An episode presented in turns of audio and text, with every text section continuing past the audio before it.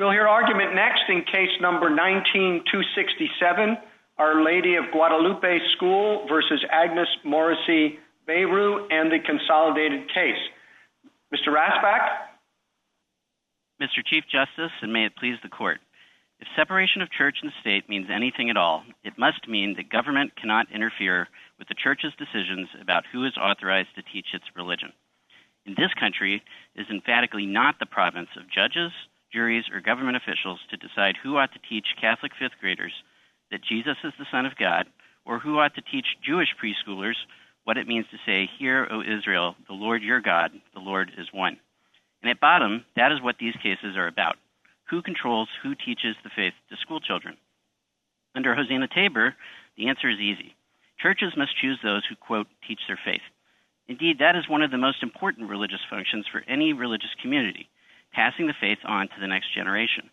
And since the teachers here were the church's primary agents for teaching the Catholic faith to fifth graders, teaching them for hours a week, much more than the parish priest, they fall within the ministerial exception immunity. Respondents would have the court ignore all that, substituting a formalistic standard that relies first and foremost on the employee's title to determine whether the ministerial exception applies. That would wrongly elevate form over function and force judges to decide what titles sound religious enough to qualify, and it would hopelessly entangle church and state. Unsurprisingly, no court has ever adopted respondents' title test. If respondents' arguments give some members of the court deja vu all over again, that is because respondents have recycled many of the arguments the court unanimously rejected eight years ago in Hosanna Tabor. The pretext inquiry, the notice requirement, the idea that freedom of association makes freedom of religion entirely unnecessary, all were raised in Hosanna Tabor and rejected unanimously. Eight years later, respondents' arguments are not any more convincing. In short, there is no reason for government to get in the business of teaching religion. The Ninth Circuit should be reversed. Counsel, you uh, say in your brief that personnel is policy um, and that teachers, as part of their job, uh, personify church values. Is that enough to trigger the exception in your case? Uh, I, I think in in this case, I don't think that's something you have to address, and I don't think that it would uh, personification. Well, I don't. Uh, I, I don't have to address it, but you do because I asked. Yes, Your Honor. Uh, I, I think on on the basis of personification alone, I, do, I don't think that that would necessarily uh, uh, may, mean that we would win the case. Um, I think that the the right answer is that it's um, some, they were what functions were they performing, and those functions were uh, to teach the faith for hours on end uh, over the course of a week.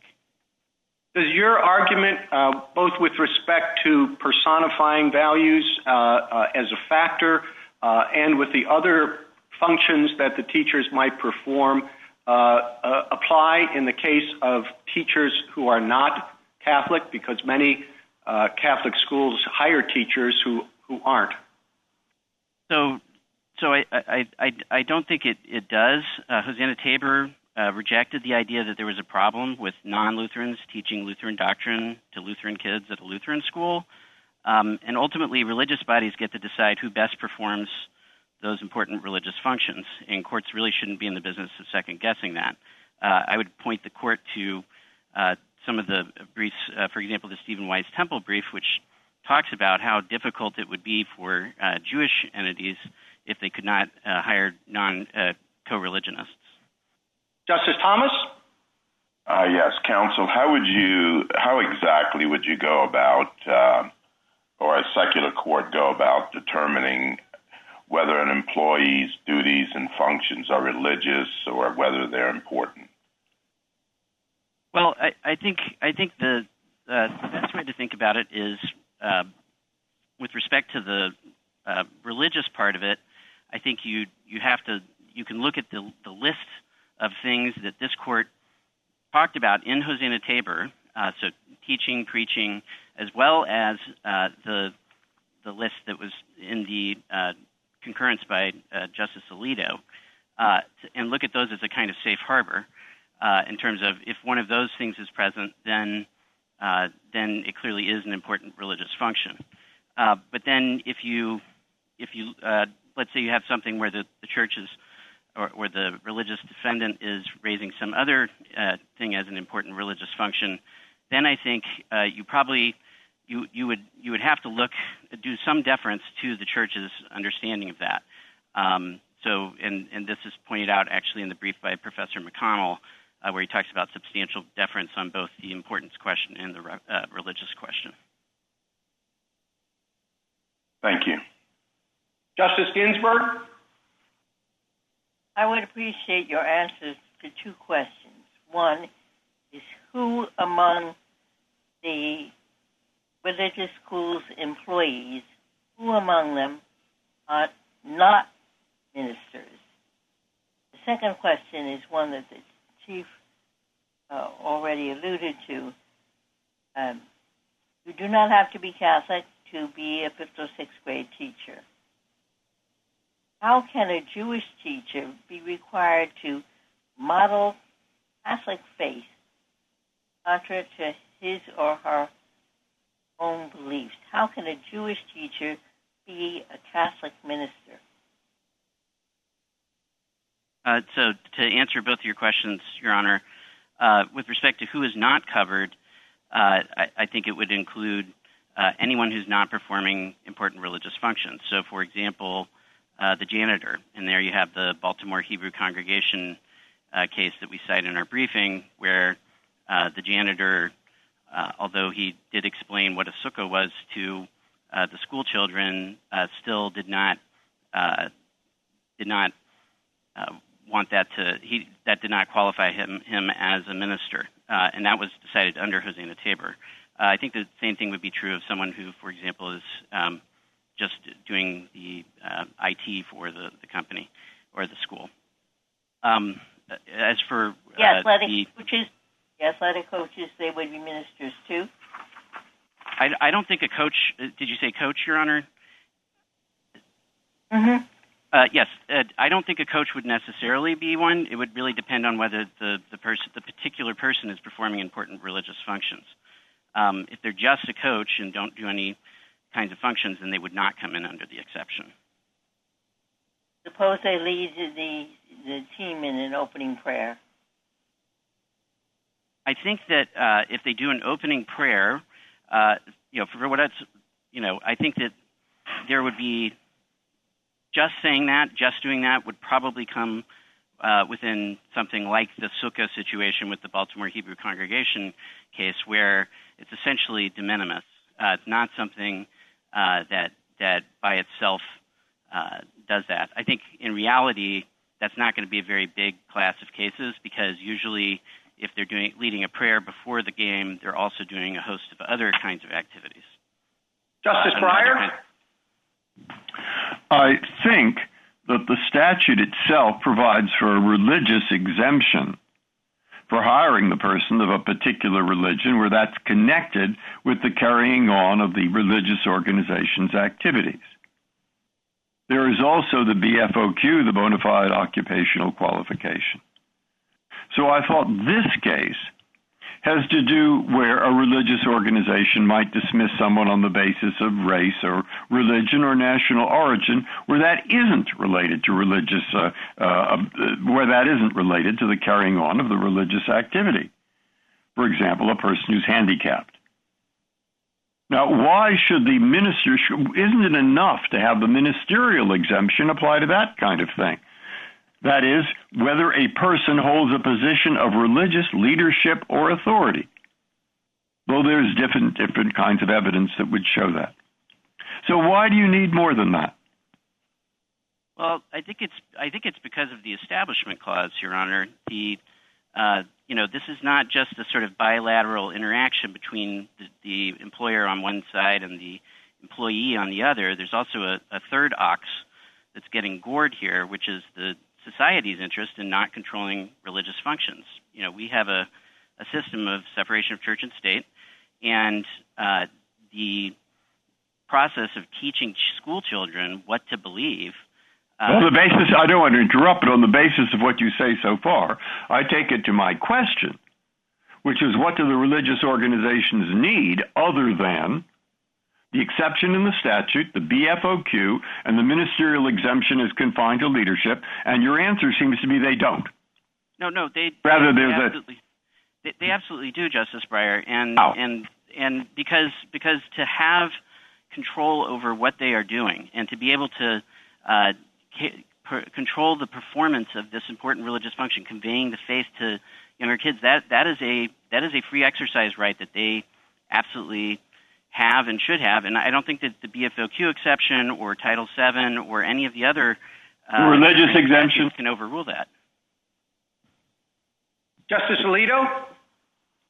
Well, let me follow up on that question. The, the religious exemption, if it applied here, would permit the school to hire only a Catholic to teach the, this uh, in this capacity, right? It would not uh, it would not address the question whether the school could dismiss somebody who is a Catholic because that person is not teaching the faith in the way in which the school wants. That, is that a correct understanding? I, I, I think that I think that you're right, Justice Alito, in, in this sense. Uh, the hiring and firing uh, are clearly covered by the ministerial exception, but there are other kinds of uh, religious autonomy doctrines that might come to bear if, for example, you know, the example we used in our briefing of Uh, the, the employee of the uh, synagogue school who starts wearing anti-Semitic T-shirts to school, that is that has to be covered by other kinds of religious autonomy and First Amendment doctrines, uh, not just uh, the ministerial exception. Um, so even if the janitor did that, it would fall under one of those other kinds of uh, doctrines, not under the ministerial exception itself. Well, I took Justice Breyer's question to mean why isn't the exemption in Title seven Uh, that allows uh, uh, uh, religion to be a, a qualification for certain jobs sufficient to address the question of a teacher who teaches religion in a religiously affiliated school. Right. So it, it is true, Your Honor, that the um, the, the if you if the person is is teaching uh, is not. If the if the bona fide uh, if the if the B F O Q exception uh, applies here, it, it, it wouldn't actually uh, cover most of the kinds of uh, people that carry out the important religious functions. So there's a disjunct between the two things. Thank you, Justice Sotomayor. Counsel, there's a difference between a teacher who teaches a religion class in a secular school, and a teacher who teaches religion in a religious school, but I'm not sure what the difference is. Meaning, can you point me to anything in the evidence that the teacher here was acting any differently working from a workbook for her religious class than a teacher does in a secular school? That's my first question. My second question is, I think what's being confused here is that you're asking for an exception to law that's broader than the ministerial exception generally and broader than is necessary to protect the church. The two teachers at issue here are not claiming that they were fired because the school thought they were teaching religion wrong. One says she was fired because she came down with cancer and was fired for a, a medical condition. The other claims it was because of age. She had been there for many, many years and had been very acceptable um, to the school, and all of a sudden she reaches a certain age and she's fired. So you're asking for an exception to the Family and Medical Leave Act, to wage and hourly laws, um, to all sorts of laws, including breach of contract, because at least one of the schools here, contract with the teacher says they won't discriminate because of the teacher's age or disability.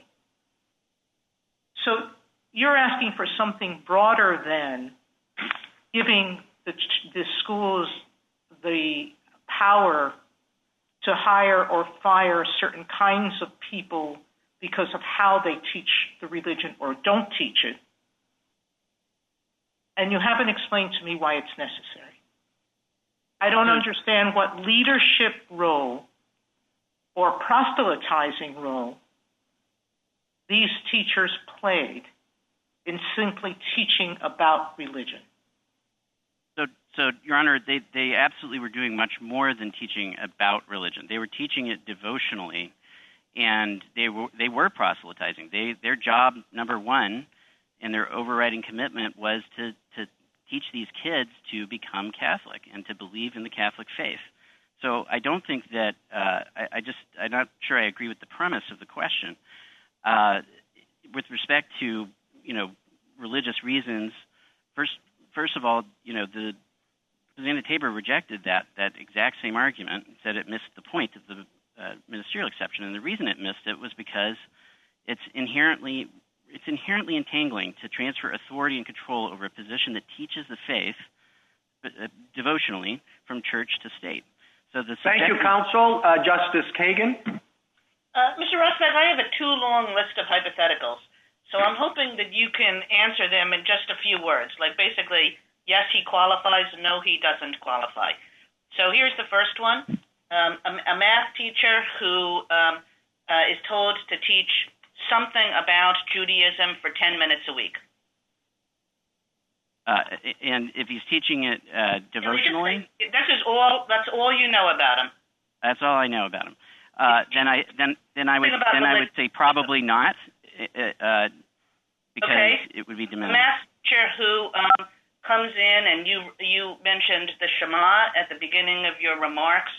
A very important pair, takes about twenty seconds to say. A math teacher who was told to begin every class with a uh, leading the Shema. I, I, I don't I don't think that that is uh, likely to fall within it because I think it would again be, okay. be de minimis under a, the Davis. A math teacher who is told to embody Jewish values and infuse instruction with Jewish values. If it's that alone, probably not. But it really depends on how that okay. cashes out in actual. Yeah. Okay. Practice. I really am asking these things alone. Uh, okay. A nurse at a Catholic hospital who prays with sick patients and is told uh, otherwise to tend to their religious needs. I, I think a nurse doing that kind of counseling and prayer may well fall within the exception. May well fall within it, okay. Yes. Um, a press or communication staffer who prepares press releases for a religious institution of all kinds that they need. Uh, that, that should fall within it because of communication under Alicia Hernandez's case from the Seventh Circuit. Okay. Uh, a counselor at a church-affiliated rehab clinic who urges his patients to reconnect with uh, their faith community. Uh, that that would be a probably, but it depends on how much connecting there is. Okay. Uh, an employee at a soup kitchen who distributes religious literature and leads grace before meals. Uh, my guess is that that would be de minimis under the same kind of rubric as the Davis case that I mentioned earlier. Okay, uh, a church organist who provides musical accompaniment and selects hymns for services. I think that that usually would fall within it because that's an important religious function, and uh, that's the main job. Okay, uh, a cook who's actually not Jewish but who prepares co- kosher-compliant meals for children at a Jewish school. Uh, no. No. Okay. What's the uh, you you got through them all? Thank you. What's the connection? What's what are we supposed to draw from this? Well, I, I again, I think it's I think we laid it out in our in our briefing, and that is what is what is it that this person is doing, performing on behalf of this religious body. So what is the what is the function that they're performing on behalf of that body? It's not all religious exercise. It's a subset of the different kinds of religious exercise that are out there. Uh, it is, it, and it is the kinds of things that were listed in the Alito concurrence. It was listed as the sort of verbs that we uh, teased out in uh, the main opinion in Hosanna Tabor, which is uh, preaching, teaching, guiding, communicating, things like that, that that are that are crucial to what you do as a religious organization. So, I, Justice I Gorsuch, counsel, I'd like to follow up on on uh, Justice Kagan's line of questioning. In response to a number of them, you indicated that you thought that the uh, religious activities were de minimis and therefore wouldn't qualify. You're asking a secular court to make that judgment. And even when uh, some deference is given to a religious organization in a qualified immunity sort of way or otherwise, you're still asking us to make a judgment between who qualifies as a minister and who does not on the basis of our judgment that their activity with respect to the religion is de minimis. And I'm, I'm just wondering, does that pose some problems for you uh, and for your clients in some of these cases? I, I can easily see a school in which everybody takes a pledge that everything they're going to do is to help teach these kids uh, to be part of the faith. And, and churches believe, unlike uh, some, that, that every every member is a minister, um, and not just a, a, a, a not just uh, uh, limited to clergy. Uh, so what do we do about that? I'm, the next case is going to be a school in which uh, a janitor takes a pledge, or the school bus driver, or the coach, and they all believe sincerely that they are ministers. And you're going to have us tell them, no, your activities are too de minimis. Well, I mean, I, I think this is part of part of the issue with, with the use of the word minister. This is a kind of uh, immunity that really goes to the co- kinds of things that are done, that are the kinds of things you would never contemplate having a governmental entity do. And so, therefore, uh, you know, it's true that they may well be within their faith tradition a minister, but the term minister, as was, you know, explained in in uh, the colloquy, uh, one of the colloquies that Justice Scalia had in Hosanna Tabor, is that it that it, it's a it's a legal term here. It's a, and it was it arose in the nineteen eighty-five Rayburn case. So I think that there's a there's a real uh, there's you have to see it as a subset of the kinds of things that are done on behalf of the religious community that make it distinctive. So it's not going to cover the gas station attendant or uh, the, the bus driver. It has to it has to go to those functions that make religious uh, religious communities distinctive within our society. Justice Kavanaugh? Thank you, Chief Justice. Um, good morning, Mister Rassbach. Uh, do you think the exception applies to teachers who teach religious doctrine, or teachers, uh, perhaps more broadly, who teach religious values? Uh, how would you answer that question? Which of the two are you looking at? Yeah, so I, I think if if they're if if a if a teacher is teaching religion devotionally, doctrine, values, what what have you, or just religious practices, then that teacher is going to come within the exception. And one way to think about it is this is an Establishment Clause rooted doctrine. So there's a there's a sort of heuristic here where, if it's something that you would start to feel nervous about having in a public school, uh, done by public school teachers, then how can you turn around and reach into the religious, private religious school and have the government tell them how to arrange those affairs? So well, I, think I think that a number of the questions so far have gone to the limits, uh, as it often happens, the limits uh, if you were to win this case. And so we're thinking about uh, where it would go. And, and so say the English teacher who sprinkles in references to Matthew twenty-five and feed the hungry, or the art teacher who talks talks about art in the Vatican, or the football coach who uh, says the Memorare before every practice and game, uh, the basketball coach who says, Our Lady of Victory, pray for us. Uh, those kinds of things are definitely instilling religious values. Are those people therefore covered or not covered? I, I, I think that that in, in most cases, it's they they probably would, if it's only that, if it's just doing the one thing, the sort of saying grace before meals situation, that that could be that, that probably would fall outside the exception because it's not the it's not at the, the, the heart of what they're doing.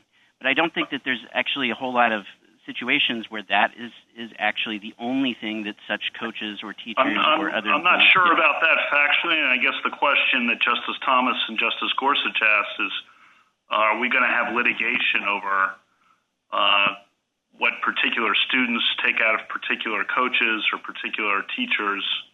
Uh, I'm not sure how we do that if you were to win this case and then we go on to the next case.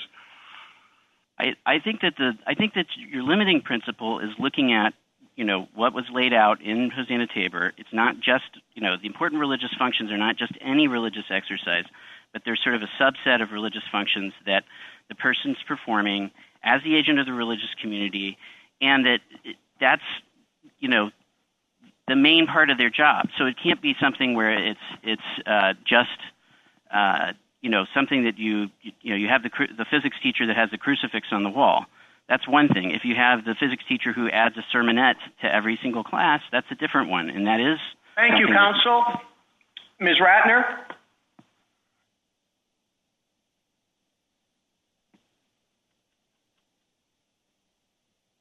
Miz Ratner.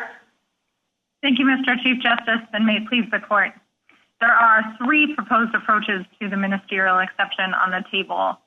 First, in most lower courts, an employee's function has been central to the analysis.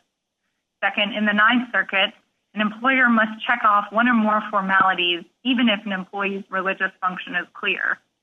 And third, in respondents' view, this court should go even further and make formalities the key, with function serving just as a cross-check.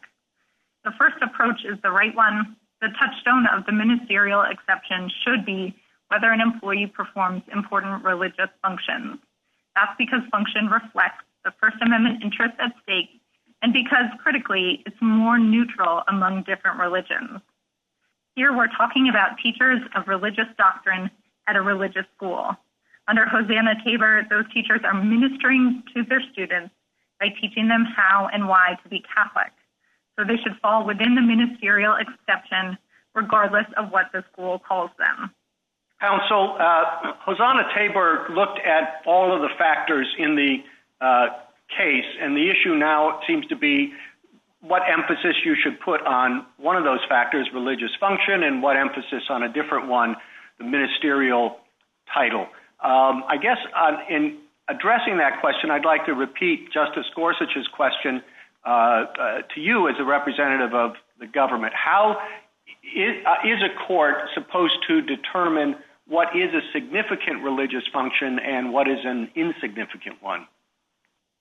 Well, Mister Chief Justice, with respect to the first part of your question, we do think the court left open in Hosanna Tabor what is the appropriate methodology here. It said that expressly and repeatedly. And we think the reason why a function-focused approach is, as I mentioned, that it, it advances the purposes identified in Hosanna Tabor. The, the way that one would determine whether this is an important religious function is first by looking to the categories set out in Hosanna Tabor, and particularly if the court were to pick up the additional elaboration in Justice Alito's concurrence, then we're talking about things like preaching, teaching, worship, leadership, and rituals. You have a pretty defined set that we think would cover the mine run of cases in this area. So it's not going to be an exceptionally indeterminate analysis. Just to underscore that, this is a concept that has been around in the lower courts since the nineteen eighties. And so, again, it's not something that we're invented, inventing here or that these courts are going to significantly struggle with. Thank you, counsel. Uh, Justice Thomas?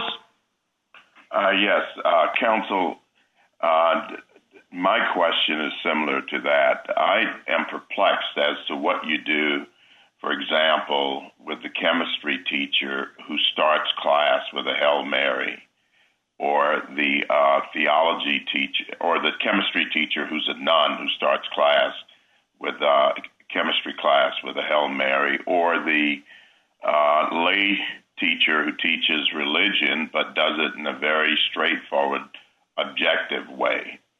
Uh, how would you handle those? I, I don't see how what standards a secular court would use to determine which of those is a uh, uh, function, an important uh, duty or function, a religious duty or function. Sure, Justice Thomas. So we think that the important religious functions are those of the type that I mentioned before. And then the question in some of these cases that have been hypothesized is just, is that really a meaningful part of a person's job? Or as Petitioner's Counsel called it, is that just a de minimis part of a person's job? If that job is, in one of your hypotheticals, teaching religion, then of course the answer is yes. If that job is teaching something secularly and we're talking about one prayer, then the, the answer may not be yes. But if, if I could give the court some comfort on this, there really have been three main buckets of recurring claims since Hosanna Tabor, and that's been principals and teachers of religious schools, worship musicians, and leaders of religious congregations. Those are the ministerial exception claims that we see again and again. And we think all of those would be resolved, or at least this court would set a clear path forward if it were to adopt a function-focused approach. Thank you. Justice Ginsburg?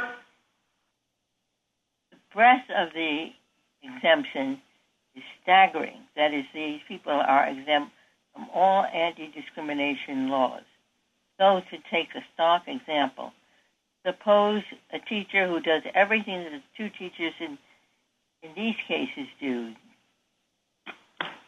as a faith leader also reports a student's complaint of sexual harassment by a priest and is terminated. She has no remedy? Missus Ginsburg, I think that question goes to the what is covered by the ministerial exception as opposed to the who falls within it. And on the what is covered, we're simply asking for the same thing that this court decided in Hosanna Tabor. And the court there specifically didn't decide whether things like retaliation for sexual abuse reporting would be covered. What it did decide was that employment discrimination claims that involve the hiring or firing of an employee necessarily go to a religious organization's ability to control who ministers to the faithful, and that those claims are categorically precluded. So we would apply the same rule here, and then the question is just what's the appropriate methodology for determining that a person is one who ministers to the faithful. But her having cancer has nothing to do with the performance of her religious functions. She needs time off, and the government says she should have time off to take care of her disease. Yes, yes? So, yes, Justice Ginsburg, that is the assertion. But again, this court said in Hosanna Tabor that requiring a particular religious reason misses the point of the exemption, and that it really is categorical once we're in the category of uh, employment discrimination claims relating to hiring and firing. So if it's categorical, why doesn't it take care of the teacher who, who reports a, a student's claim of abuse by a priest? So, again, I think that there may well be arguments that that type of retaliation claim would also have to be covered. My point is merely that the court avoided deciding that in Hosanna Tabor, and we think that it could continue to do so here. And it would be the same if what was reported that the pr- principal of the school, Sister Mary Margaret, had been stealing from the school, from the school's till regularly to pay for her gambling excursions to Las Vegas. Teacher reports that, and she's terminated. So, Justice Ginsburg, again, all of this relates to what is the potential scope, what are the types of claims, and in particular retaliation claims for which Uh, the, to which the ministerial exception would apply. I think there are logical reasons why maybe some of those claims could come in, but we think the better approach, uh, excuse me, why maybe some of those claims would be covered by the ministerial exception, but we think the better approach is to continue to do what this court did in Hosanna Tabor and say, we don't need to decide those sort of outlier cases right now. We're deciding things that relate to the employee-employer relationship and a hiring-firing claim under the employment. Thank you, Thank you counsel. Justice Breyer? Um, counsel, I'd, I'd like to uh, ask you about the, your categorical thought. Uh, as I understand it, this is uh, the kinds of claims that are brought are not about religion. Uh, there is a B F O Q, and there is the religious exemption, and taken together, where the organization does something related to religion, and that's why they dismiss the person, they're likely to win if the case is brought in the first place. We're talking about the kinds of things, anyway, that Justice Ginsburg raised. That's the kind of thing. Should there be an immunity there? And I think the court has previously decided, yes, there should be when the person is a minister, because in that situation, don't even get into it, court. Don't even get into it. So who falls within the minister? Now, I can say easily a person of leadership or authority. That's not going to help that much.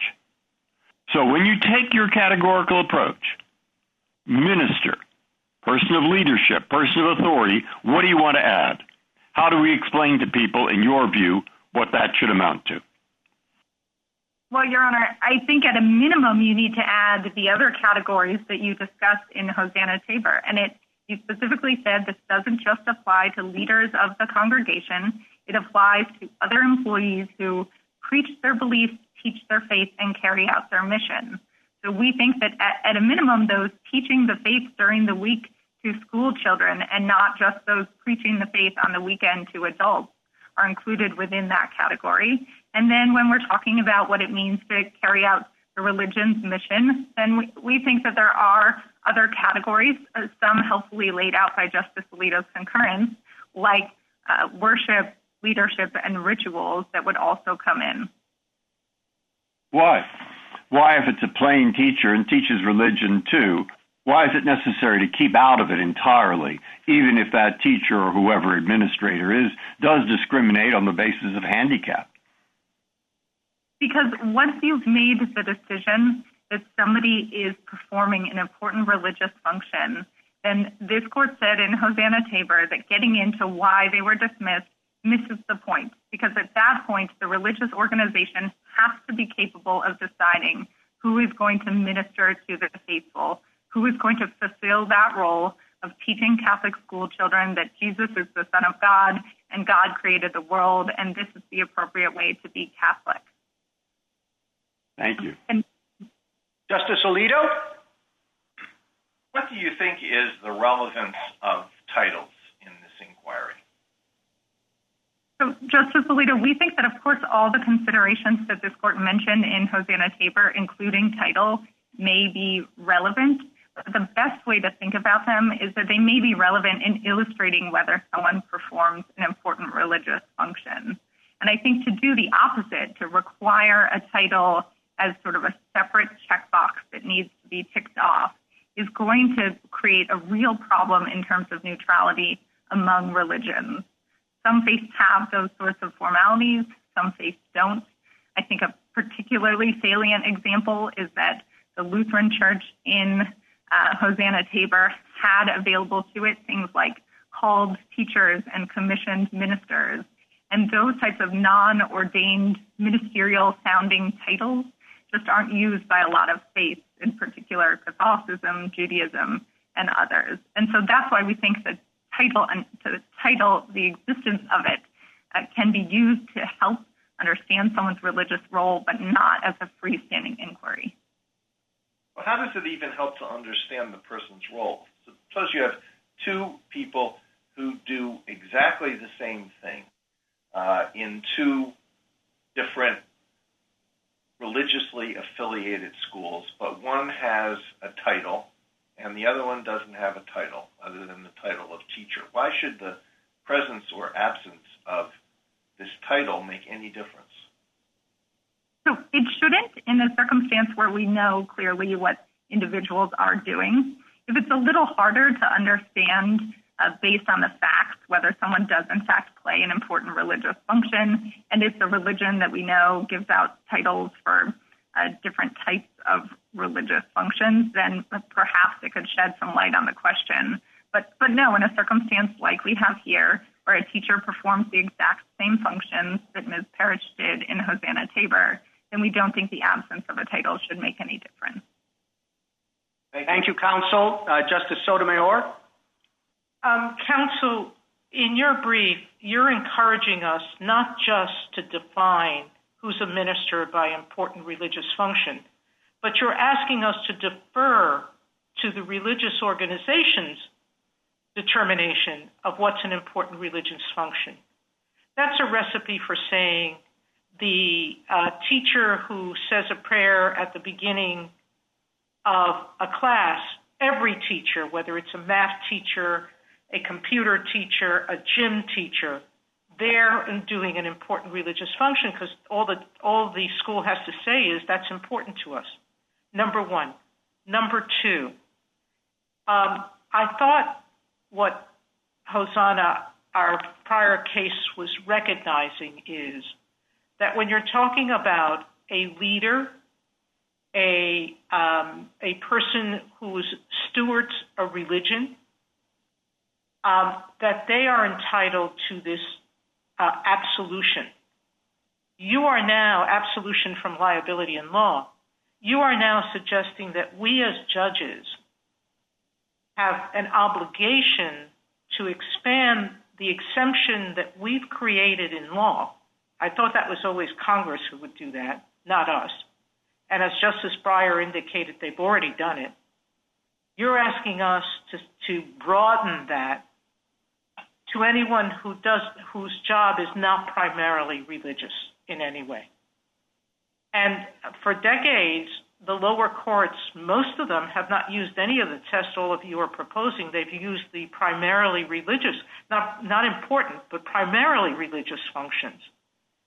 And I don't think that lay teachers who are hired as lay teachers, not as religious teachers, it's hard to see how they qualify as primarily religious leaders.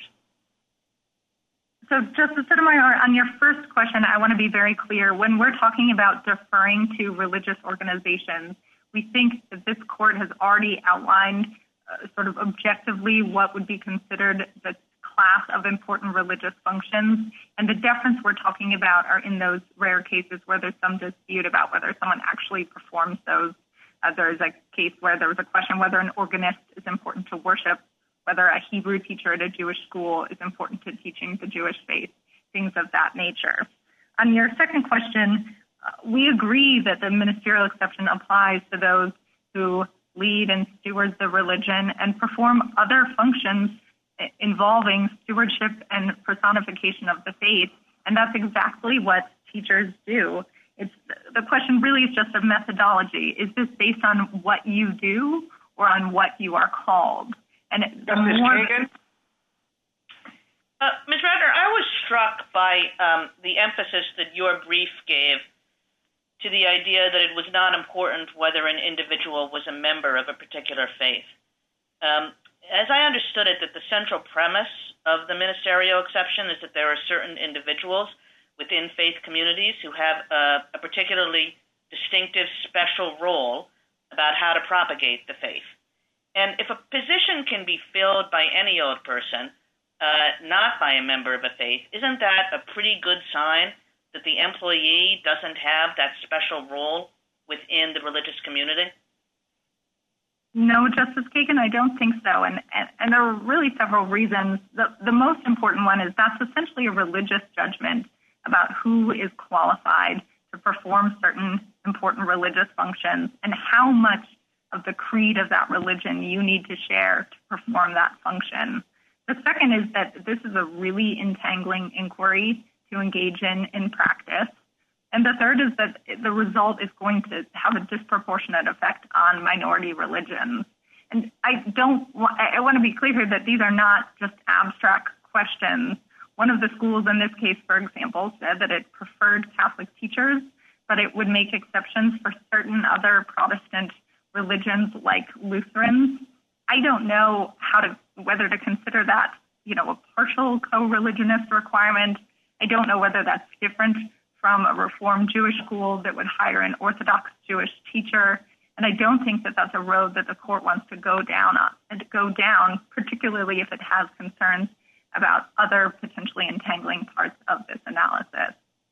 In, in some of your uh, answers, you've talked a lot about the language in Hosanna Tabor, which was, you know, leading, preaching, teaching. Um, and uh, but, of course, Hosanna Tabor connected that up with the title, with the training, with the formal commissioning. And when you take all of those things away and you're just left with those terms, preaching and teaching, that's when you get into all the tricky questions, like how much preaching, how much teaching, of what kind, any any prayer that you say during the day, any amount of teaching. Um, and, and so how would we deal with that? Again, I think the way to deal with that is by understanding there to be a baseline here, that the religious functions of the type discussed in Hosanna Tabor have to be a meaningful part of somebody's job duties. And so a lot of these kind of outlier hypotheticals that are suggested are not the circumstances where this even has arisen. The Thank you, counsel. Justice Gorsuch?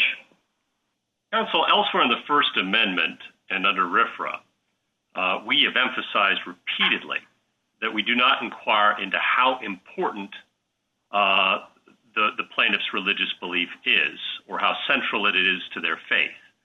We protect any sincerely held religious belief precisely because we're afraid about entangling courts in making religious judgments and discriminating against minority religions that may have views about what's important that are unusual or different from our own. Here, however, it seems to me, instead of pursuing that line of argument and suggesting that the sincerely held religious belief about who is a minister should control, you're asking this court to uh, involve itself in deciding for itself who is and who is not an important minister or just a de minimis, I think is the words you've, you've used, person uh, in, in the teaching of religion. Doesn't that create just exactly the sort of entanglement problems that we've tried to avoid elsewhere and discriminate potentially against minority religions that may have different views of ministers than, than you or I may have? And you, you, you reject all these hypotheticals as speculative or haven't yet arisen, but the very test you propose would seem to me to invite them. So, Justice Gorsuch, a couple of points. I, I think the first, the reason we have not advocated for a completely deferential approach is the reason Petitioner's counsel alluded to, and that's that the ministerial exception is really a legal term of art. And so different religions may have different views on who constitutes a minister under uh, that particular faith, but that's not necessarily going to map on to the sphere that this court has said has to be left to religious organizations. So we don't think that there's any way to entirely extricate yourself from this problem. And so then the question just becomes, what is the methodology? And if the worry is discriminating among religions and disadvantaging minority religions, then that's a significantly greater worry if we're talking about things like title and training than if we're using generalized functional, a generalized functional approach that looks to the types of things that religions usually operate with across the board. Well, there, there exactly is the problem, usually. Usually. And that, that discriminates in favor of majority conceptions about religious doctrine and teaching. Why couldn't we just simply say that a sincerely held religious belief about who is a minister should control, just like we do everywhere else in the First Amendment and in RFRA? Again, uh, Your Honor, everywhere else we're talking about sincerely held belief for purposes of, say, a free exercise claim or a RFRA claim. Here we're talking about A, a constitutional protection that this court has said is limited to those who are ministering to the faithful or who personify the church. And we don't think that's necessarily going to map onto the particular definitions of a minister that one uh, organization may use. And of course, Justice Kavanaugh. Uh, thank you, Chief Justice. Good afternoon, Miz Ratner. Just want to confirm that your view that the roots of this exception Uh, are the Constitution, uh, not statute. And Professor Laycock refers to principle of religious autonomy rooted in the Free Exercise and Establishment Clause. Is that correct? I think that's correct. I don't see how you could read uh, the court's decision in Hosanna Tabor to adopt this as some sort of statutory uh, constitutional avoidance analysis in the same vein as Catholic bishops. I think it's pretty clearly a, a First Amendment holding in that case. So that's okay. What we're on. You use the phrase uh, "teaching the faith," and of course, looking ahead, if you if your side were to prevail in this case to, to future cases, what does teaching the faith mean? Uh, similar question that I asked uh, your colleague uh, about instilling religious values, not just teaching specific doctrine. You know, a school could have a uh, creed of instilling the value of being a person for other in all its students, and all the teachers and coaches are told to underscore that message in how they go about instructing or coaching the students. That's the religious value, and they're all told to to uh, uh, pursue that in different ways. How do we analyze a case like that? So I think that those cases are obviously going to be more difficult. It's a heartland case when you're talking about the formal teaching of religious doctrine on a daily or near daily basis, as we have here and as the court had in Hosanna Tabor. If we're talking about something that looks more like modeling the faith, I think you're going to have to do a more context-specific analysis about whether, in practice, this particular position is expected to transmit the faith through that way. I certainly wouldn't say that categorically those individuals are, are either out or in. It will depend on what that means in practice. I just want to underscore here that the Ninth Circuit's decision is really the outlier decision. So with respect to all of these concerns about the repercussions, we're just asking you to eliminate the decision that has deviated from the general focus in the lower courts on a function-based approach. Thank you, counsel. Uh, Mister Rassbach, you have two minutes for rebuttal.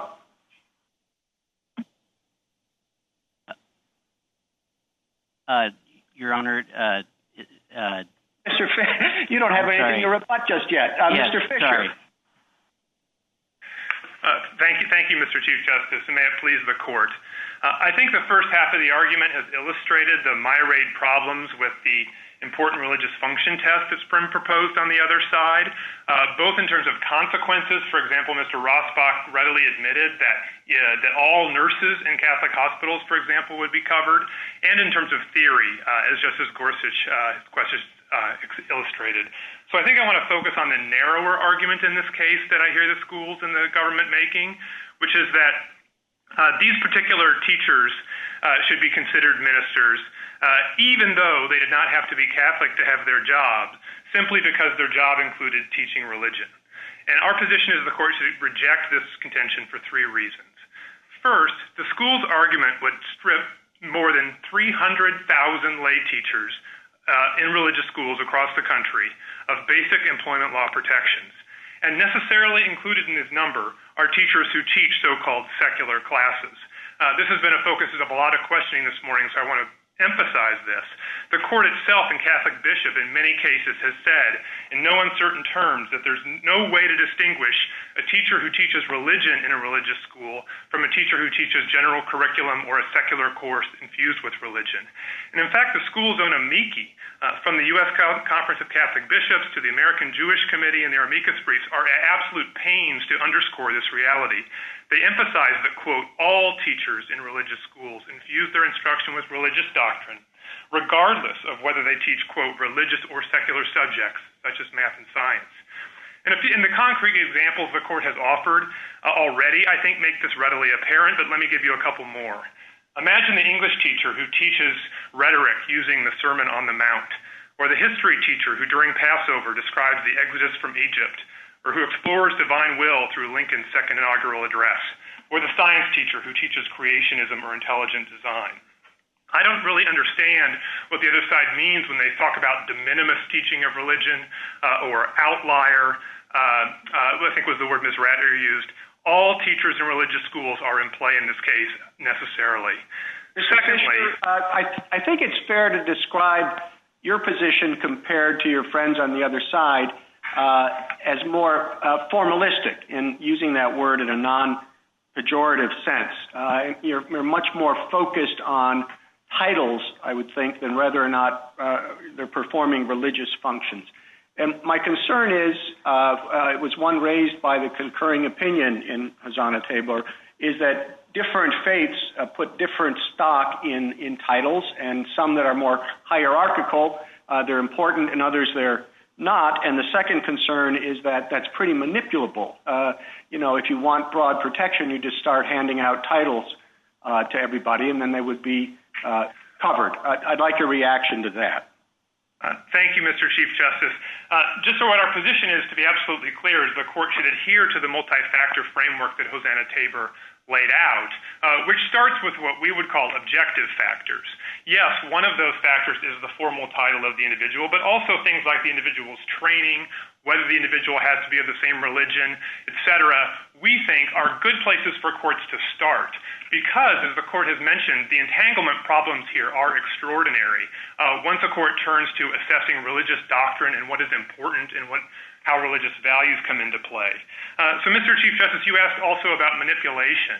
Uh, I think you've actually had a little bit of a case study in the last eight years since Hosanna Tabor was announced. And what you see in the guides that we cite at pages thirty-five to thirty-seven of our brief is religious employers looking to claim broad protection of the ministerial exception are being told to put things into their handbooks about the importance of the religious functions of the employees and to assign them daily prayer activities and the like.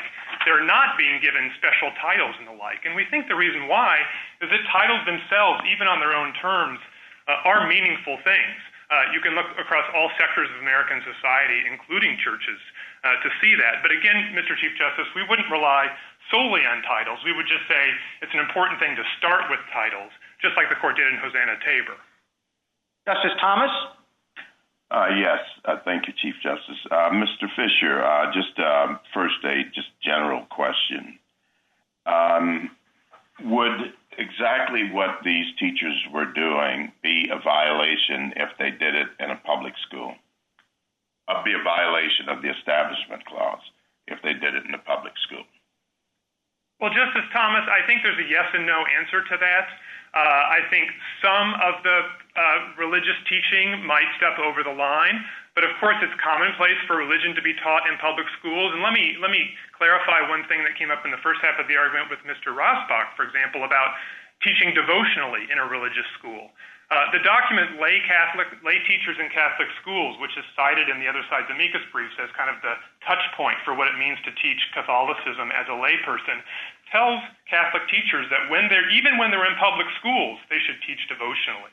Uh, so it's not simply uh, the idea that a Catholic person is supposed to be a witness of the faith or even try to persuade other people to become Catholic that would be Uh, uh, somehow different in a well, religious school. I don't want to cut you off, Mister Fisher, but what if they, uh, it's my understanding, they actually led them from time to time in prayer or took them to service, things like that. Um, that's what I mean. Just let's take not the sort of the minimal uh, performance of their duty, but the sort of their standard week-to-week performance. What could they do that at the local public school? Uh, I think, Justice Thomas, the answer to that is, is no. Uh, the, the prayer and worship would step over the line, but I don't think that tells you anything meaningful for in terms of what a minister is, because if prayer and worship were enough, uh, then you'd have not just the football coach or the administrator who gives the morning prayer over the loudspeaker in school, but you'd have the nur- nurses in Catholic hospitals, you'd have the teenagers at summer camps who are camp counselors who lead their, counsel, uh, their campers in a prayer every night. So prayer is one thing to look at, uh, but Justice Thomas, we don't think it's enough to make somebody a minister. But don't you think it's a bit odd that that things that would violate the uh, Establishment Clause when done in a public school are not uh, uh, considered religious enough for free exercise protection when done in a parochial school? Well, Justice Thomas, I wholeheartedly agree that free exercise protection is available in this case, and I want to make clear that uh, any religious reason for firing these teachers or for otherwise regulating the teachers would be entitled to the highest free exercise protection. But what the other side needs to prove is that there's an Establishment Clause violation in this case uh, with going forward. Uh, and we think that is something that requires more than simply leading people in prayer or the like. It requires being a leader in the church. It requires not just being a member, but a, a person in whom the stewardship of the congregation has been placed. And that's what raises the kind of Establishment Clause problem we think the ministerial exception is concerned with. So the you you rely somewhat on the, as the Chief Justice said, in a non-pejorative way, the ministerial designation. Um, how would you determine that, especially when we look at these non-hierarchical religions that do not use priesthood or pastor and that sort of uh, uh, designation?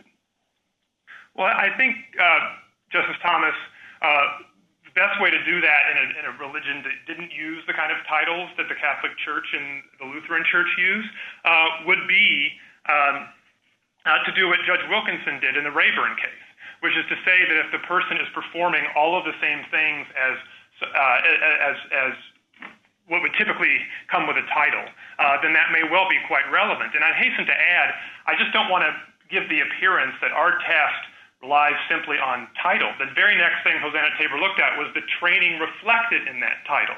And so and so even in a religion that isn't hierarchical, you're you're most likely going to have significant religious training of the kind uh, Miz Perich had in the Hosanna Tabor case uh, in play when you deal with a religious leader or the head of a congregation or the like. Uh, Thank you, so counsel. Even, uh, Justice Ginsburg? I had the same question you were answering about discriminating against non-hierarchical religions. And you're saying even those people, they have special training that distinguishes them from the lay members of the congregation? I think that will be true some, uh, quite often, Justice Ginsburg. Uh, as I said, I think the Rayburn case is a very good example uh, in that respect, uh, uh, which is, of course, the foundational case for the concept of ministerial exception. Um, one other thing I'd like to add, which is uh, I think it is correct, and we agree with the premise that different religions ought to be treated equally.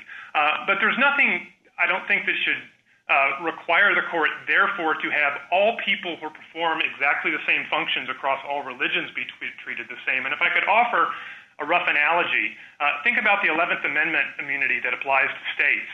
Uh, different states structure their own government differently. Uh, they have different forms of administrative bodies. Some have much bigger administrative bodies than others. And so different people in different states that perform roughly the same thing are sometimes going to get eleventh, uh, sometimes going to trigger eleventh Amendment immunity, and sometimes they're not. We wouldn't say, therefore, that we're treating those states unequally. Uh, we would say we're respecting the decisions those choice, those schools, I'm sorry, those uh, states have made. And so too here. Uh, I think part of respecting religion and staying out of religion is respecting the ex ante decisions that churches themselves make about how to structure their hierarchies and who to give, uh, who, who, as the words of Hosanna Tabor put it, in whom to put their faith. You don't seem to make much out of what I find very disturbing in all this. If a person can be hired or refuse to be hired for a reason that has absolutely nothing to do with religion, like needing to take care of Uh, chemotherapy. Uh, Justice Ginsburg, I don't want to give that impression at all. We think that's actually the center uh, of the case in terms of how this court should think about it. And this also connects up, I think, with Justice Breyer's questions. It's not just that there's a uh, exemption in the statutes for hiring people of the same faith.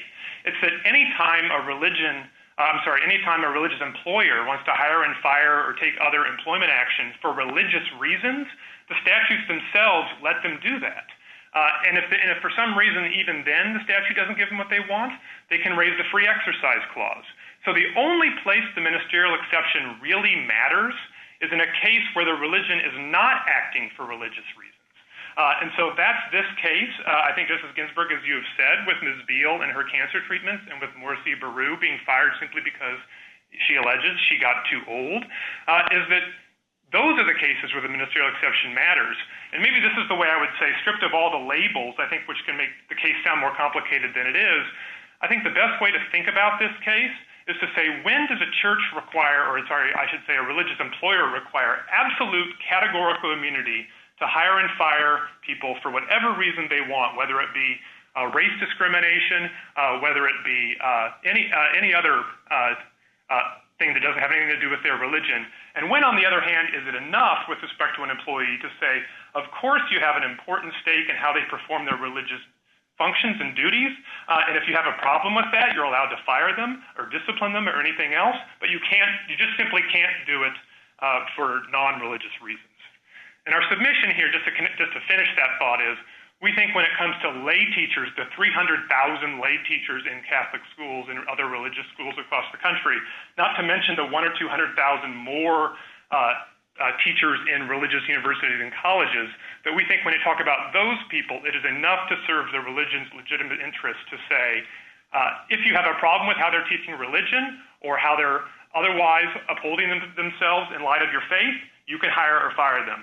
But you can't uh, say, we don't care when you come in whether you're of our religion, and we don't care when we fired you about anything to do with religion, but we still get immunity. We think that's a bridge too far.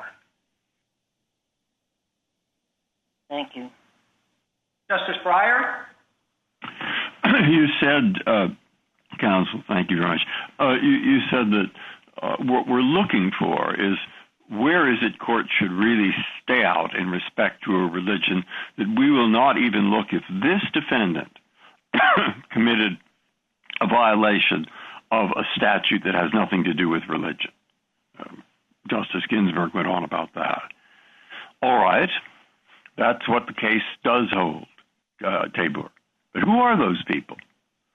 And we called them ministers, but they were people in positions of leadership or authority. But we know some religions, everyone has that kind of position. Other religions, no. Uh, some religions think people without education are the ones to be the ministers. Others might think vast education.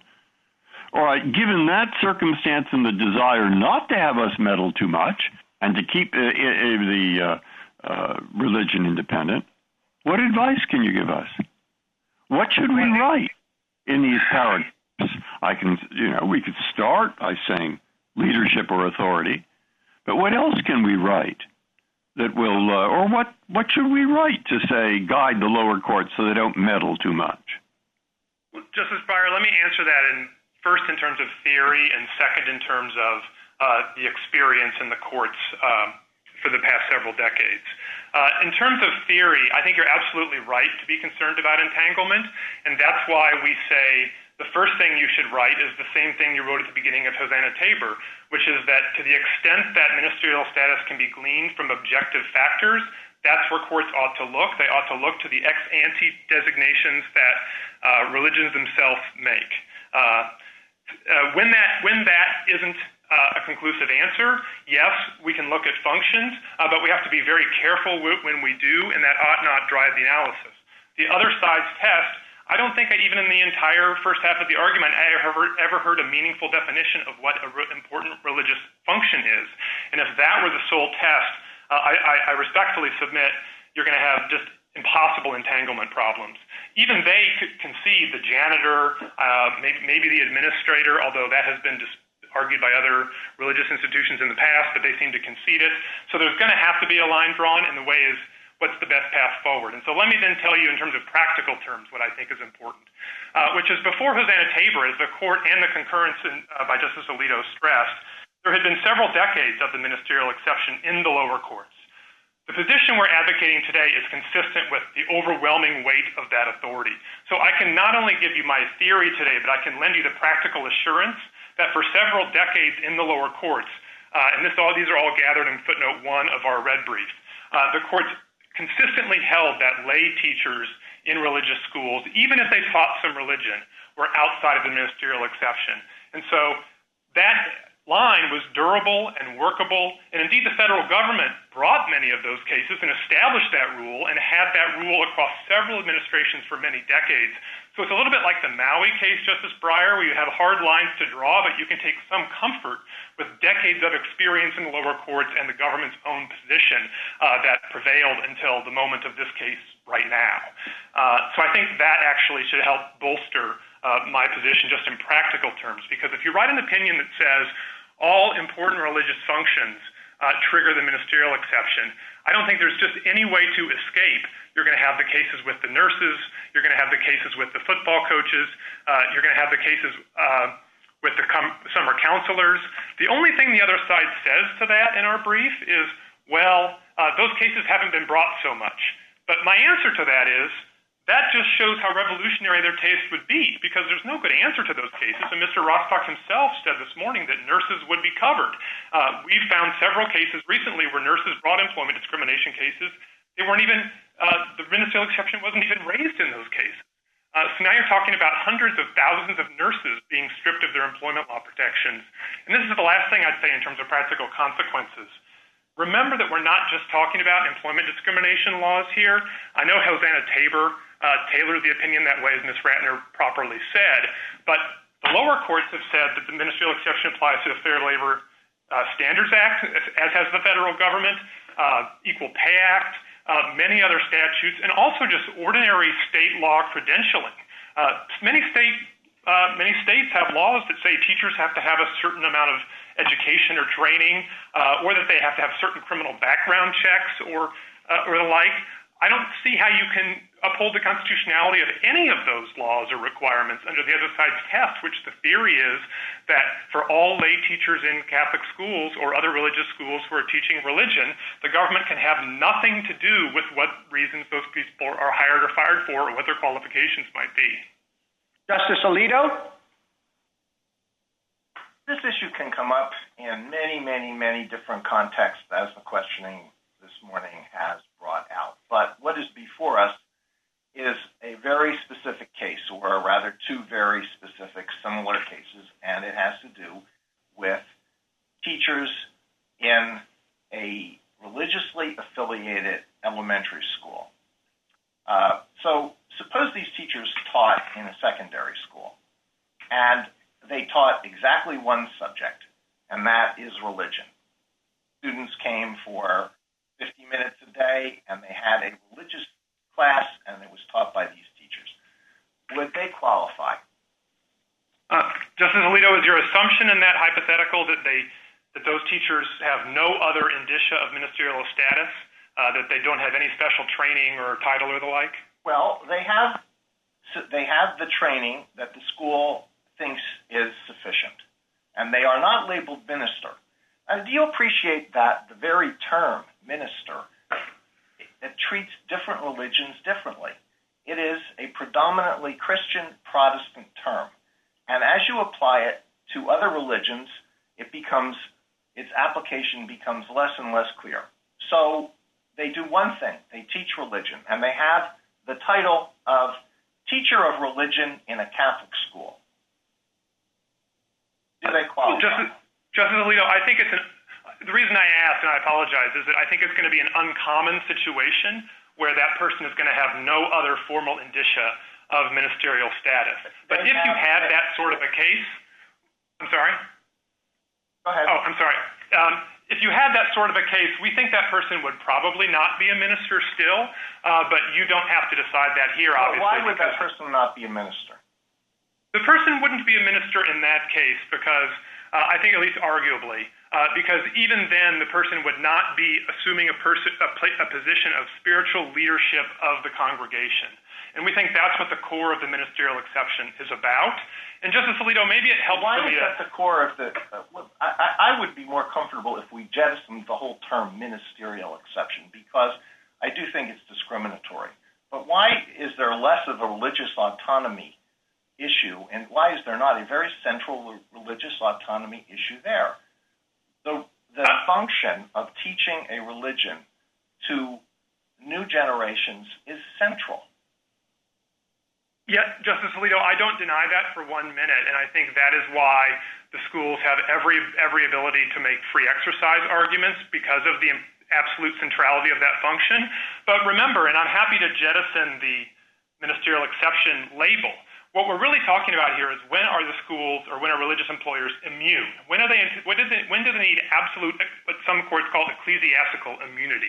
And to get there, you need not just free exercise concerns in play, but you need establishment clause concerns in play.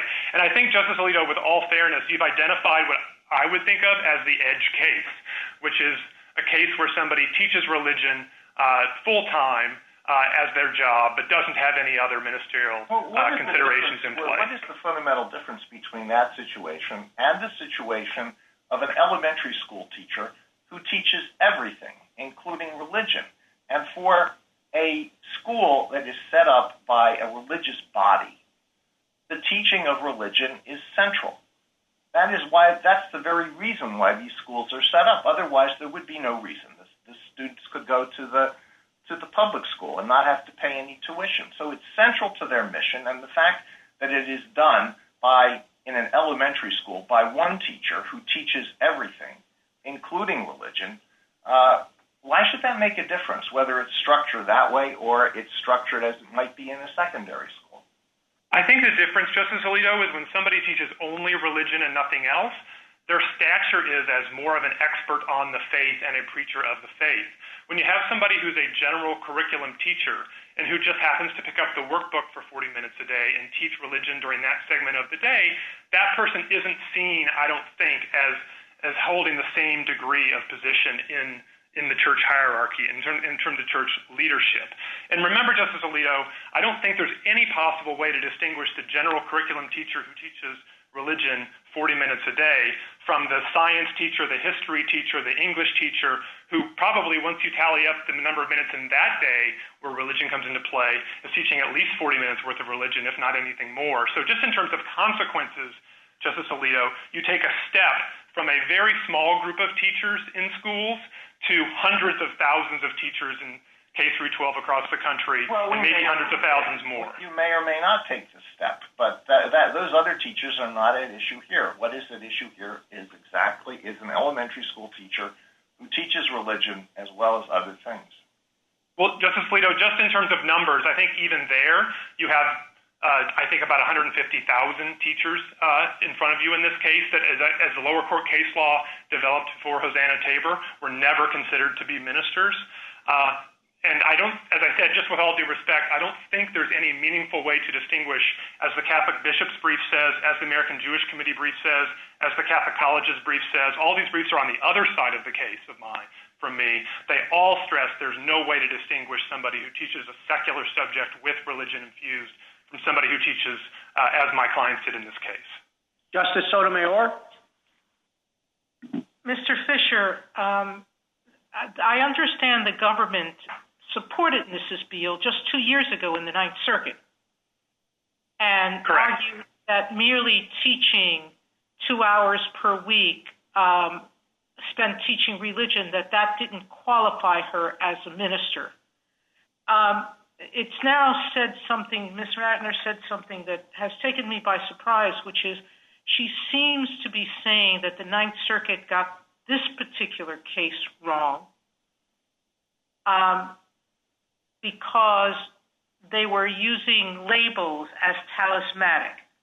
Did you understand that argument by her? And if you did, why is she wrong? Uh, well, I, I think just in terms of what the Ninth Circuit did, uh, the court was, at, was clear to say that we're not simply resting this on the absence of the label minister, but we're looking at all the factors in Hosanna Tabor itself and saying that overall, in totality of the circumstances, uh, they're not enough here.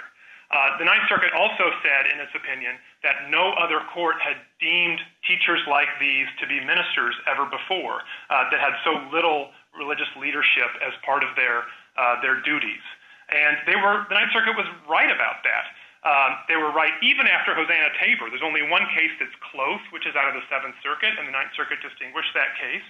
But more generally, as I said, the Ninth Circuit outcome here was not just what the government asked for, it's what the government itself asked for for decades, going all the way back to uh, the President Reagan's administration, uh, is that lay teachers who teach some religion are on one side of the scale, uh, and other people who are core spiritual leaders uh, in seminary schools and the like uh, are on the other hand, are on the other side of the scale. Uh, so. It really is a sea change, even as to teachers, leaving everything else aside. It is truly a sea change that is being requested by the other side here today in terms of how teachers in schools are classified and whether they have any employment rights at all, uh, or, in, or in fact whether, uh, uh, at least if you follow the way the lower courts have, have implemented the ministerial exception, you basically have employment law-free zones in all religious schools. The Fourth Circuit in Rayburn used the primarily religious function test. Um, you haven't adopted that or even spoke about it in your brief. Can you tell me what you think the strengths or limits of that test might be? Justice Sotomayor, we think that Hosanna Tabor is consistent with Rayburn and indeed and also consistent with our test. What Rayburn did is it dealt with a case where uh, a person applied for a a position called a, pa- a pastoral care position. And even though the woman in that case who applied for the position didn't have a ministerial title, what Judge Wilkinson said is because of uh, the way this church is structured, it was a Seventh-day Adventist, uh, doesn't give women uh, ordained titles, that cannot be determinative. And we agree with that. We say that function should be a cross-check. Function should be part of the analysis to make sure that you're not disadvantaging minority religions or otherwise uh, being too formalistic in the analysis. So we agree with what Judge Wilkinson said. I think what, what might be the disconnect between what you're hearing from the different parties in this case is it's true that the other side can pull quotes out of Rayburn and pull quotes out of cases both before and after Hosanna Tabor that say function should be what controls. But I think what you'd find if you look at all those cases is those are all cases where there really truly was an exceptional circumstances at play, where uh, there were special reasons, like in Rayburn, why the, the more objective factors didn't provide the right answer. And again, we agree that then function does uh, uh, does have an enhanced role in that circumstance. Uh, but another way to uh, answer the question, Justice Sotomayor, is to say, remember, we're asking for what lower courts have done on the ground. Just make it concrete and say, what were lay teachers' status for the decades up to and even after Hosanna Tabor? And the status was non-ministers. And there's no way to reconcile those holdings, those concrete holdings, with the other side's view that, first of all, the controlling inquiry is whether somebody performs any important religious functions. And secondly, what the government and now petitioners themselves say, which is you defer to the Uh, re- religious employers themselves as to that question. Uh, if that were the real test, you would have millions of people falling within the ministerial exception. Uh, and I don't see how you can make any sense of what the lower courts had done for decades uh, if that were the test. Thank you. Justice Kagan?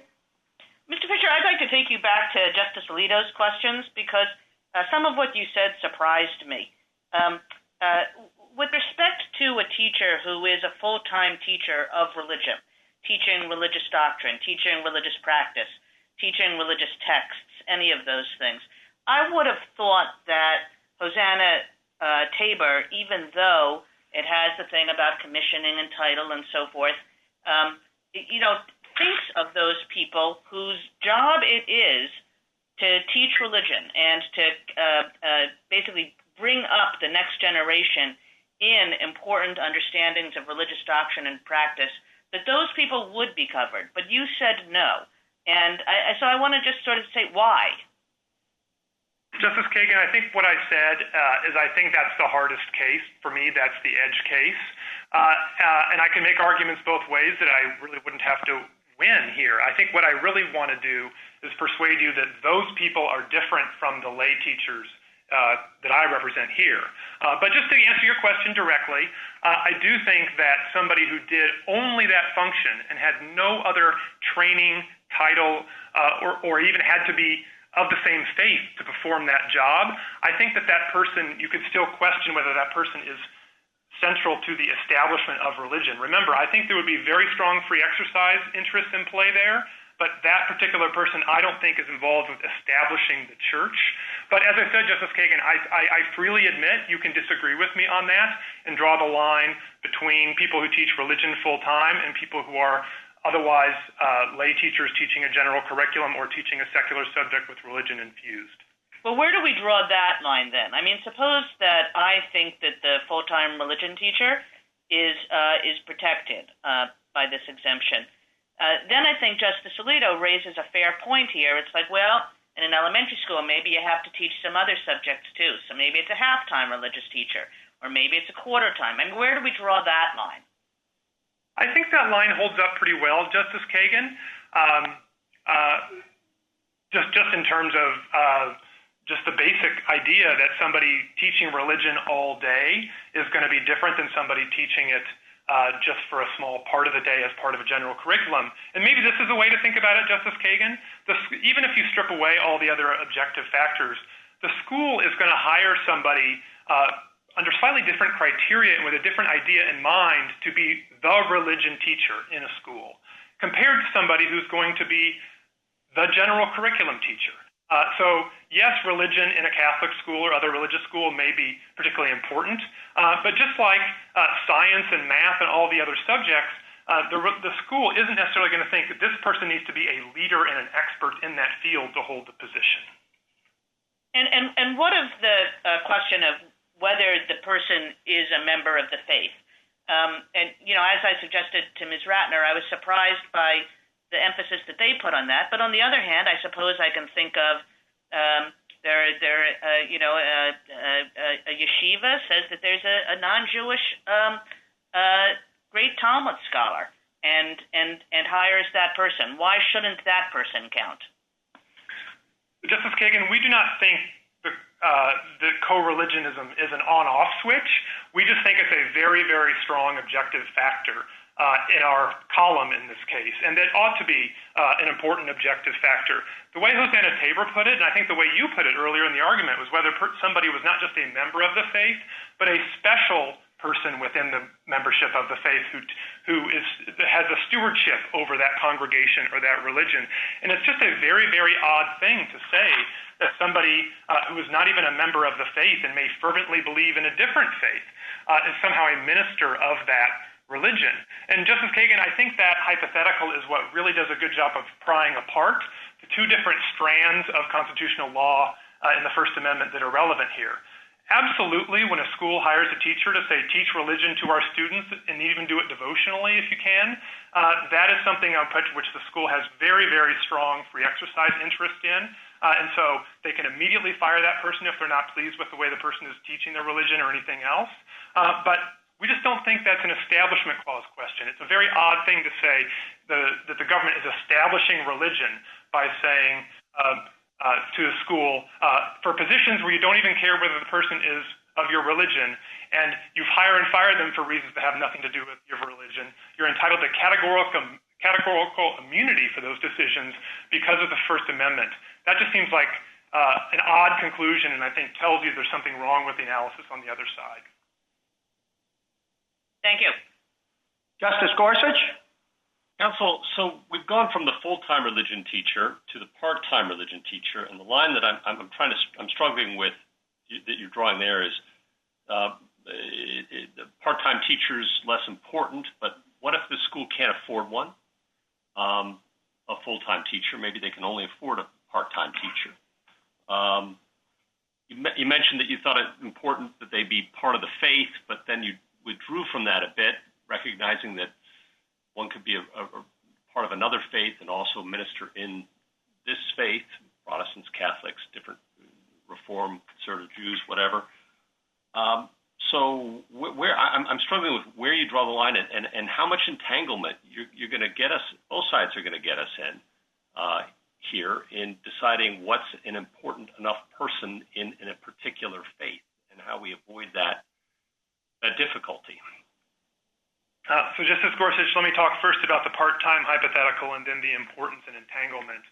On the part-time question, I, I, I may not fully understand your hypothetical, but I, but I, but I think that if a school said, we're limited funds, uh, we want teaching religion in our school is very important to us, but we don't have the funds to hire a full-time religion teacher, uh, we're just going to hire a part-time teacher, I think that whatever answer you would give to the full-time religion teacher who taught only a religion would also apply to the part-time okay, teacher. Okay, let me change the hypothetical then. Um, what if what if the members of, of the congregation believe that all persons are ministers of the faith, bishops maybe even, and that they are all equally capable of teaching religion, and, and that's something they all wish to do part-time while also teaching other subjects?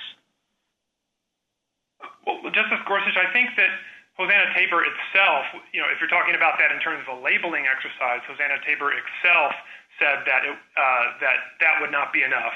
And I think that just, again, highlights the real issue in front of the court is not whom the religion considers to be its ministers uh, or even whom the religion considers to be performing its most important religious functions. It's who among uh, employees or religious employers uh, are performing such uh such vital duties to the establishment of the church that any qualification requirements or any legal enforcement having to do with their rights or, or qualifications would necessarily run afoul of the Establishment Clause. And I think if we just get away from labels, I wholeheartedly agree there are enormous uh, entanglement questions in asking what is important uh, or, or, or who, even who, who religions consider to be their minister. I think the very problem with the other side's test, and if and you just read the materials that we've cited and they will tell you, is it is very clear that the other that, that religious employers sincerely and deeply believe that all of their nurses, all of their teachers, even all of their administrators and janitors are performing important religious functions in terms of the uh, religious mission of that church. And so that can't be the question. And so I think the question is the legal question arising from the First Amendment as to who is involved with the establishment of the church. That's the only way you can get to immunity. And so I think perhaps perhaps just that first principles approach or even that textual approach uh, kind of helps shed some light on the situation and keep courts a little more on the law side of the line, Mister and a little Fisher, less you, on the you, religion. You, you said that we we we we, we can't we can't uh, we shouldn't focus on on their sincerely held religious beliefs, but that is what we do elsewhere in, in First Amendment jurisprudence. We don't second guess those sincerely held religious beliefs. Why why would we do it here and second guess who they deem a minister? No, that's my point, Justice Gorsuch. I don't think you should second-guess what well, – well, let me be clear here. I don't think you should second-guess what religious institutions define as their own religious beliefs or values. I don't think you should second-guess whether they sincerely believe that employees perform important religious functions. Uh, but that just shows that that can't possibly be the right test here. And I think your earlier questions pointed that out. And so you're exactly right. The courts should stay out of that business. And so what's the solution then? Well, we think what the solution is is that these courts should look to the objective factors uh, that are outlined in Hosanna Tabor, the things that are more legalistic and the things that are more ex ante decisions of the church as to who to designate as its spiritual leaders.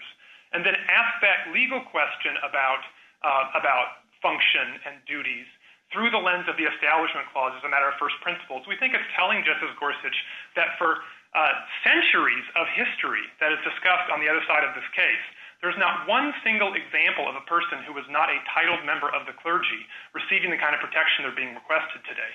We think if there were this deeply rooted First Amendment rule that they're describing, uh, there would be in- thousands of cases, millions of cases, because they're talking about expanding who is covered by the ministerial exception from primarily people that have objective indicia of ministerial status to making them truly the minority among a sea of employees, just, just teachers alone, uh, who have uh, important religious duties but have never been thought to fall within the ministerial exception. Thank you. Justice Kavanaugh? Uh, thank you, Mister Chief Justice, and good afternoon, and welcome, Mister Fisher.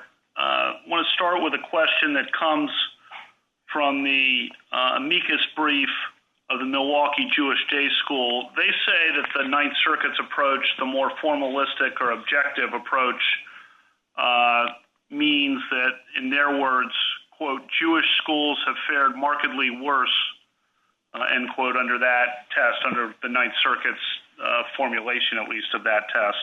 I want to get your reaction to that and how we can prevent that. Well, Justice Kavanaugh, I haven't seen any empirical uh, proof for that statement, and we don't see why that would be the case. Remember, uh, the Ninth Circuit itself harmonized its decision with the Seventh Circuit's Gruscott case, which dealt with a Jewish day school, and said that even there the teacher had a special training to be teaching uh, in that school, and that teacher may well be different. And, and, and Justice Kavanaugh, if I would just return you, I know, I know I've said this before, but the cases we cite in red brief in our red brief in footnote one deal with uh, schools of the Christian faith, of Jewish faith, and I think even some other faiths. And across the board, uh, we see a consistent treatment of lay teachers like our clients here being outside of the ministerial exception. Uh, okay. And so with, next question is, uh, in terms of formulating the legal test, as we, the court said in Hosanna Tabor, it's uh, enough in the first case just to list the factors. Uh, we may have to refine that in this case. If we refined it by adopting Justice Alito's concurrence, what would be the problems, if any, with that from your perspective? Well, I, I think the, uh, we agree with much of the concurrence, Justice Kavanaugh. We agree that titles, certainly the, certainly the moniker minister, but, but titles more generally shouldn't be determinative. And we, and we agree that function is important. And we further agree, as I was just saying, that uh, – what the court ought to do, uh, particularly if it wants to be careful in this highly sensitive area, is follow uh, the vast experience of the lower courts. Now, where I depart from the concurrence, and I and I and I just this is just my own uh, difficulty understanding it, is that concurrence leaves out all of the cases that we cite in footnote one of our of our brief. Uh, so the concurrence on the one hand says we're saying to be consistent with past law, but then suggests, I think you're right, Justice Kavanaugh, has some suggestions that perhaps um, uh, perhaps a broader ministerial exception for teachers would be appropriate. And okay. I think the way that we would tell the court— I'm sorry to interrupt, but I want to get another uh, question or two in. Uh, you mentioned earlier a religious teacher who just picks up, religion teacher who just picks up the handbook, and uh, you referred to someone like that having no training. And I, I guess I would question the training point. Uh, there's no way to do this empirically, but my guess is a lot of religion teachers would say their life is their training. How would you respond to that? Well, I, I think I think I'd respond to that by returning to one of Mister Rassbach's own answers when he was asked, "Is it enough to be a model or a witness?" Uh, I think he said no, uh, and so I think there's something more than being a model of the faith or using your own personal experience, because I don't see how you would distinguish the teachers in this case, if that were the uh, a, a proper touchstone, from the hundreds of thousands or millions of other Uh, employees of religious institutions who are told in their handbooks, in their contracts, by their supervisors uh, to carry out themselves during work hours and in their lives according to the faith. Thank you very much, Mister Fisher. Thank you, Mister Fisher. You have a minute or so to wrap up if you'd like. Uh, thank you. Did I hear somebody else wanted to ask a question? Okay. Uh, thanks, thank you, Mister Chief Justice. Uh, with no other questions, I'll just simply return the court to what I think is important to bear in mind is the overall uh, question in this case, which is when is categorical immunity required on the one hand, and when is it not enough to say you, you're entitled as a statutory matter to choose people of your own religion to work for you, and you're also entitled as a statutory matter and as a free exercise matter uh, to hire and fire and set their terms and conditions of employment according to your religious values. Uh, and we think the lay teachers here fall on the latter side of the line. Uh, it is enough to give the schools, in this case, the ability to hire, fire, discipline, and otherwise set the terms and conditions of employment according to their religious values.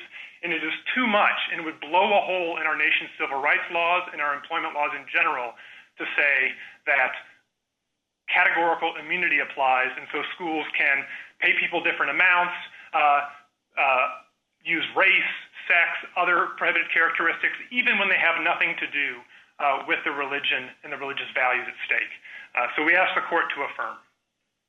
Thank you, counsel. Uh, Mister Rassbach, uh, two minutes for rebuttal. Thank you, Mister Chief Justice, and may it please the court. Uh, the, a few points. The first is that the proof is in the pudding, and we have the pudding here. The ministerial exception has been working well for decades and has been using the functional consensus, both before and after Hosanna Tabor. Uh, and you look at our, pages eight through nine of the yellow brief, we explain that there are other uh, cases where lay teachers and and have been decided under under the functional test. So there's, I would advert to the uh, fact that the, the federal government said there are three buckets: pastors, musicians, teachers. Teacher cases are common, and they get decided under the functional consensus all the time. And I would say post-Hosanna Tabor, there's been a real crystallization among the lower courts around the Alito concurrence in Hosanna Tabor. By contrast, the respondents' test has never been used. And their claims of things like, you know, nurse, lots and lots of nurse cases, there haven't been nurse cases in four decades. There's not going to start being a lot now. Um, there's no need to decide the co-religionist issue in this case. In this case, they, they, are, they were co-religionists, and both schools wanted their teachers to be Catholic, just like in uh, Hosanna Tabor. When there were non, uh, not people from that same religion, they were used. There were sometimes gap fillers employed. Uh, and finally, this is a heartland case. These teachers are the primary teachers of the faith. They are the stewards of the faith. They are the leaders of their classroom. They, they ha- the function of teaching the next generation is central, as Mister Fisher just conceded. These, these are the people who will teach the faith to the next generation. If, if they don't do it, no one else will. The decisions below would replace Hosanna Tabor's well-designed framework for deciding delicate church-state questions with a constitutional thicket. They should be reversed. Thank you. Thank you, counsel. The case is submitted.